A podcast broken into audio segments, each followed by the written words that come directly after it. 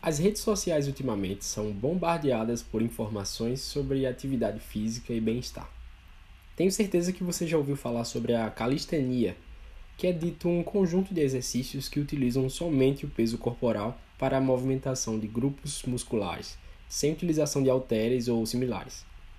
Entretanto, se realizada de forma indiscriminada, a calistenia, assim como outros tipos de exercícios físicos, pode gerar lesões em articulações, sobretudo nos membros superiores. Você saberia apontar alguma dessas articulações? Não? Então vem comigo que hoje a gente vai discutir um pouco sobre a articulação externo-clavicular, uma das mais importantes articulações participantes nesse processo. Vamos lá?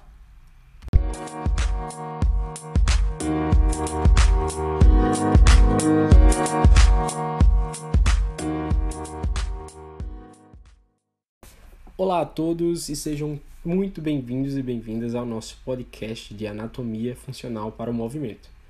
Meu nome é Venâncio e hoje vamos discutir um pouco sobre a articulação externo-clavicular. Essa é uma articulação que participa do movimento do cíngulo do membro superior, que também é composto, por sua vez, pelas articulações acromioclavicular e glenohumeral, a famosa articulação do ombro. Qualquer uma dessas articulações, caso comprometidas, pode promover distúrbios funcionais ao movimento do cíngulo. Então é super importante que a gente possa entender bem como elas funcionam e como estão anatomicamente relacionadas. O movimento da articulação externo-clavicular é relativamente pequeno.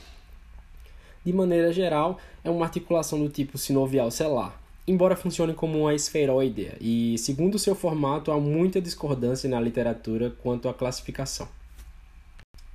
A clavícula é evidentemente mais móvel que o externo. Por essa razão, entende-se que os movimentos dessa articulação são descritos com base no movimento da clavícula. Esses movimentos são descritos no plano transversal e no plano frontal. No primeiro, a articulação realiza elevação e abaixamento. No segundo, protrusão e retração. Ao longo do eixo longitudinal da clavícula, ocorre rotação dessa sobre o externo, consolidando o movimento triaxial que mencionamos anteriormente. Por ser uma articulação do tipo sinovial, ela possui uma cápsula articular, dividida em dois compartimentos por um disco articular, que atua como amortecedor de impacto, sobretudo das forças geradas por quedas sobre a mão espalmada ou alguns exercícios, como os realizados na calistenia, que falamos anteriormente. A cápsula articular circunda a articulação externo-clavicular, estando reforçada pelos ligamentos externo-claviculares anterior e posterior. O disco e os ligamentos reforçam a cápsula de uma maneira tão eficaz que a luxação dessa articulação é muito rara. Portanto, é correto que a gente diga que, apesar de muito móvel, essa é uma articulação bastante forte.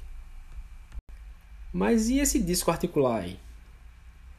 É importante que a gente saiba que a parte superior está fixada na clavícula, na sua região superior, enquanto a parte inferior está fixada no manúbrio do externo e na primeira cartilagem costal.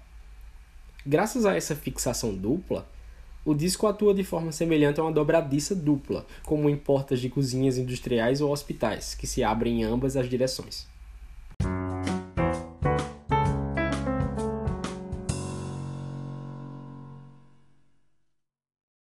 Bom, vamos praticar um pouco. Coloque seus dedos em cima do ligamento externo clavicular. Você vai sentir um pequeno rebaixo nessa região, uma incisura. Quando elevamos ou abaixamos o símbolo do membro superior, a superfície convexa da clavícula desliza para baixo e para cima no manúbrio côncavo. Nesse momento, a extremidade lateral da clavícula está se movendo para cima e para baixo, respectivamente. Sentiu? Tenta aí de novo para cima e para baixo. Esses movimentos estão ocorrendo entre a clavícula e o disco articular.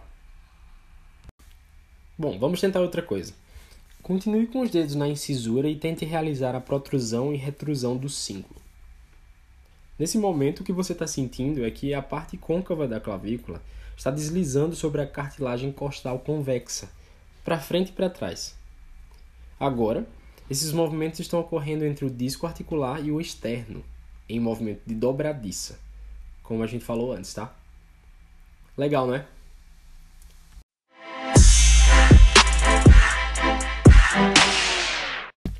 Bom, pessoal, por hoje é só. Agradecemos bastante por terem acompanhado nosso podcast até aqui e fiquem no aguardo de mais episódios sobre articulações dos membros superiores. Até mais!